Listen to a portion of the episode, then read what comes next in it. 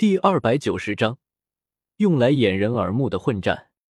数量超过一万的石像鬼是个什么概念？四个字：铺天盖地。特别是这些石像鬼的实力，在白羽薇不在乎魂力消耗的情况下，每一只石像鬼都有着堪比魂王级别的攻击和防御力。虽然每一只石像鬼单挑打不过魂王。甚至是会被没有完美魂环配比的垃圾魂王给轻松的强拆了，但是，一万只拥有魂王的攻击力和防御力的石像鬼，也不是可以小觑的力量。这里的攻击力，指的是强攻系兽武魂魂王的身体攻击力；同样，防御力，指的是防御系兽武魂魂王的身体防御力。单个石像鬼再怎么不值一提。但是数量上一旦达到了一定的程度，那也是非常恐怖的一件事情啊！也正是因为这样，白羽薇装作魂力不知，开启了划水看戏状态，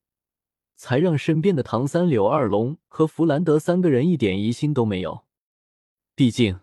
就算白羽薇怎么的以魂力雄厚著称，这种一次性的制造出数量上超过一万只的石像鬼，对魂力的压力。恐怕一般的魂斗罗，甚至是封号斗罗，都承受不起这种级别的魂力消耗。于是，看着关心的看着自己的唐三、柳二龙和弗兰德三个人，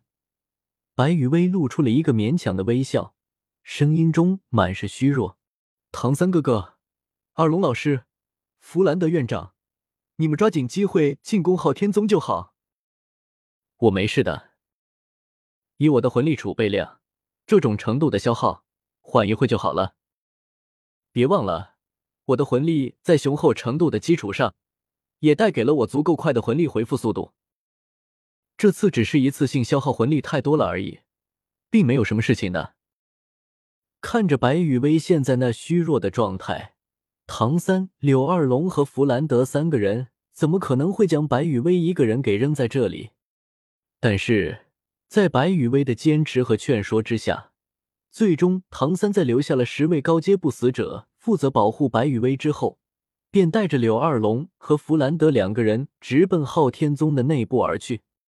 等到唐三带着柳二龙和弗兰德离开了之后，白羽薇终于松了一口气。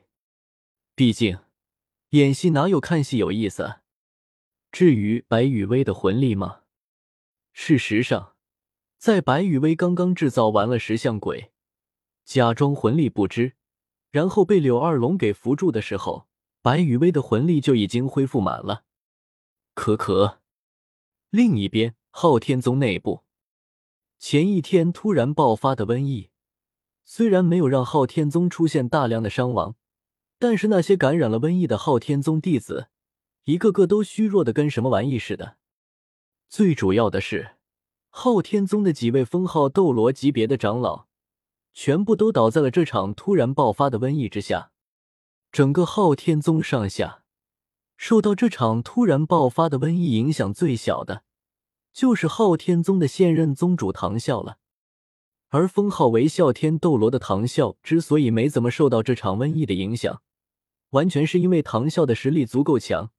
可以凭借着自身强横的魂力。强行压制着瘟疫对自己的影响。至于同样是封号斗罗，但是却被瘟疫给影响到起床都费劲的几位昊天宗的长老，年龄大了，身体机能什么的也都退化的差不多了，就算实力再强，也根本就扛不住这种被唐三给特别加了料的瘟疫。天亮之后，还不等一夜未睡的唐啸安排弟子去外界寻找治疗系的魂师。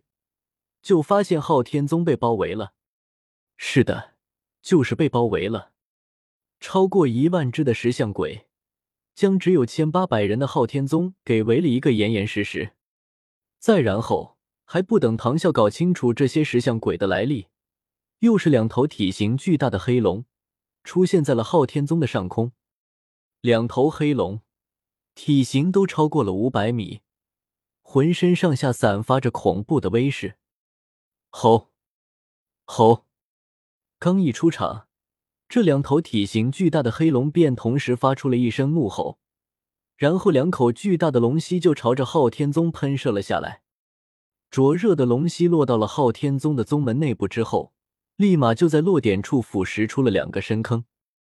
这两头黑龙，一头是柳二龙第八魂技召唤出来的黑龙，另外一头则是柳二龙的武魂真身。经历过了天谴仪式的柳二龙，不但武魂变异成了黑龙，就连释放武魂真身的时候，所变成的黑龙也是体型超过五百米的恐怖形态。搭配上柳二龙的第八魂技，两条恐怖黑龙同时出现的画面，给人的压力不是一般的大。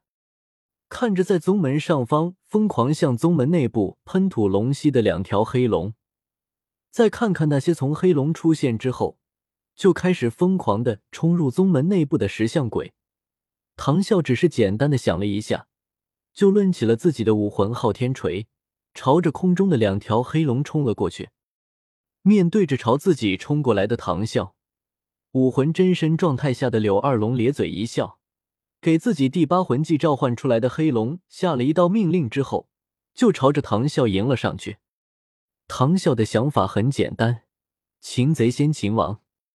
只要自己能用最快的速度干掉这两头黑龙，那么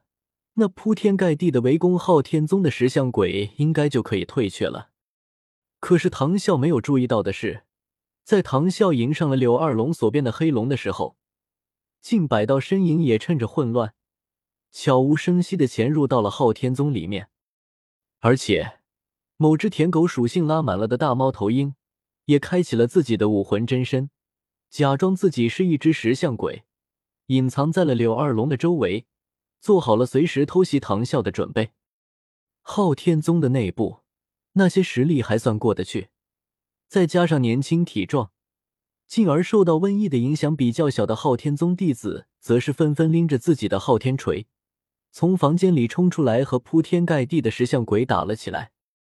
有一说一，昊天锤不愧是斗罗大陆第一器武魂，这些攻击和防御都堪比魂王身体的石像鬼，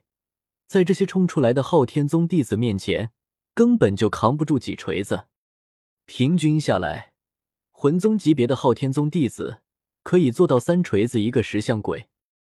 而那些魂王和魂帝级别的昊天宗弟子，